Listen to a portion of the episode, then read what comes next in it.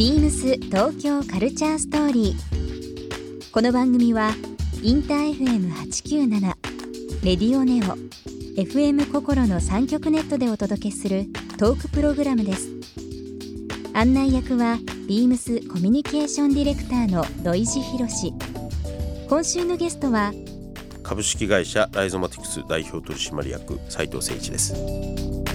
世界トップレベルのメディアアートを手掛けるクリエイター集団ライゾマティクスから代表取締役の斉藤誠一さんを迎えプラン B 出演や東京カルチャーとバイビームスとのオリジナルグッズのコラボレーションなどビームスともいろいろな関わりのあるライゾマティクスのお仕事についてさまざまなお話を伺います。そして今週斉藤誠一さんへプレゼントしたビームスのシャツ L サイズをリスナー1名様にもプレゼント。詳しくはビームス東京カルチャーストーリーの番組ホームページをご覧ください。応募に必要なキーワードは番組最後に発表します。BeamsBeamsBeamsTokyo Culture Story Beams Tokyo Culture Story This program is brought to you by Beams. ビームス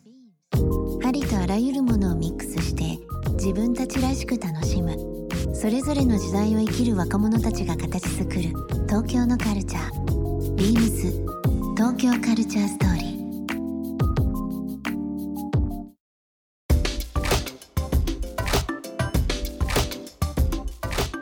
ー。なんかこう都市開発っていうのはまあダイナミックな言葉ですけど斉藤さんの中で常にこうテーマにされてることっていうのは何かあるんですか、えっとテーマにしてるのは役割分担ですかね、うん。役割分担っていうのは、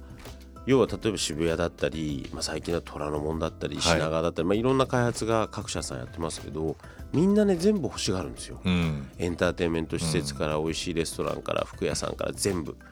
で全部それぞれで全部いらなくて、うん。役割分担をしようと、うん。でここは文化施設が多いとか、でここはやっぱりショッピングの街だよねとか、ここは飲み屋街だよねっていうのをもっとね広域でやった方がいいと思っていて、ね。この前初めてそういうなんかこうディベロッパー大集合会議みたいのを、はい。もう構想4年ぐらいですかね、えー。初めてやらせていただいて。なんかその役割分担ができると緑が多いとか、うん。えっと、もしくは子供を連れても楽しいとか、なんかそういうあの大きな、まあ、東京ってものすごい大きな街なんで、はい。大きな街としてなんか一つになるんじゃないかなと思ってるんですよね。なんかその未来という言葉が一番斉藤さん似合いますね。なんかそうですかね。実際やっぱり関わられてるし夢をお持ちだしなんかビジョンがすごくしっかり伝わってくるし。あの僕この間たまたまなんですけど神田の3331、はいはいという、まあえーギャラリースペースうんありますけどもそちらの方で、えーもうちょっと終わっちゃいましたけどシドミード展はい。ちょうど見に行きましてですね、ちょっといろいろ考えました。あなんか東京のこととか。まあブレードランナーがちょうど今年なんですよ。2019年。題材になったのが。題材になったのが、まあ、2001年宇宙の旅はもうあまああれも話題になりましたけどもあれから18年経ちますけどね、はい。まあ、過去に、えー作られた映像とかその作品が、まあ、将来こうなってんだろうというようなのが、まあ、80年代とか90年代、ね、その時考えたものっていう時代にもその住んでるというか。うん。でまあ、ちょうどそのシドミードの原画展だったんですけど見た時面白かったのが、まあ、いろんなものを予測う推測してる中では確か1983年のシドミードが描いた、はい。えー、と東京国際スポーツうスポーツの祭典はい。のポスターなんですけど、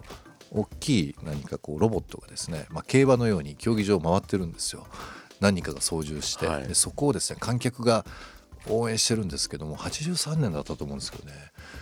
iPhone で撮ってるんですよね、えー。まあ iPhone 的な、まあ、いわゆるスマートフォンではいはいはい。みんながこうカメラを撮って、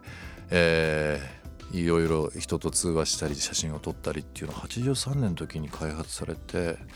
19年の、まあ、ブレードランナーの作品もそうですけどあなんかここういう風な東京を描いてるんだっていうのがもううん。いろんな形でね原画という形で出てましたしなんかこう過去の人が将来を考えて一人と人との共生とか共存を考えた東京というのをねなんか最近ちょっといろいろ掘り起こしてみるようにしてるんですけど面白いですよね。面白いですよね。なんか僕それまあバックキャストってよく言うじゃないですか、はい、あの未来を見せて、ええ、なんかこう現実がそこについてくるというか。なんかそのエフェクトって僕結構あるような気がしていて、うん、なんか未来像で、まあ、東京はこうなってほしいとか、はい、もしくは昔だったら小津安二郎のその映画を見て、えー、やっぱりあのいつか一軒家に住みたい ね、いつかハワイに行ってみたいとか。だからなんかそういうのはすごく大事だと思うので、うん、なんかそこに僕アートとかもしくは映画とか、まあ、音楽もそうですけど、うん、役割があるような気がしていて、うん、それってまあそのさっきのボブ・マーレーの話じゃないですけど、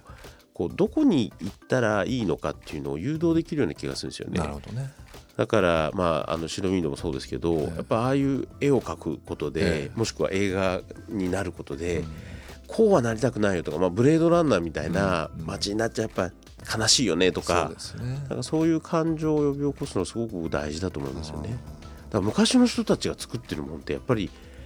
未来ってこうなるんだっていうのをなんか見せてくれるってすごいワクワクするじゃないですか。ワクワクしますよね。だから来年もまああの東京オリンピックパラリンピックもあるし、うん、えっとそこでちゃんとね文化っていうものをこう植え付けて、うんいつか目を開けたらそうなってるんじゃなくて、うん、ずっとこう自分たちと一緒に成長していってど。ういう街になるのか、もしくはどういう生活になるのかみたいのを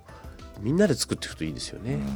まあでも本当にそれのあの旗振りというかリーダーということでライゾマンさんをはじめそのまあ都市開発、まあ、新しいこう時代というのをみんな考える、えー、特に今年はそういう年だと思うんですけども。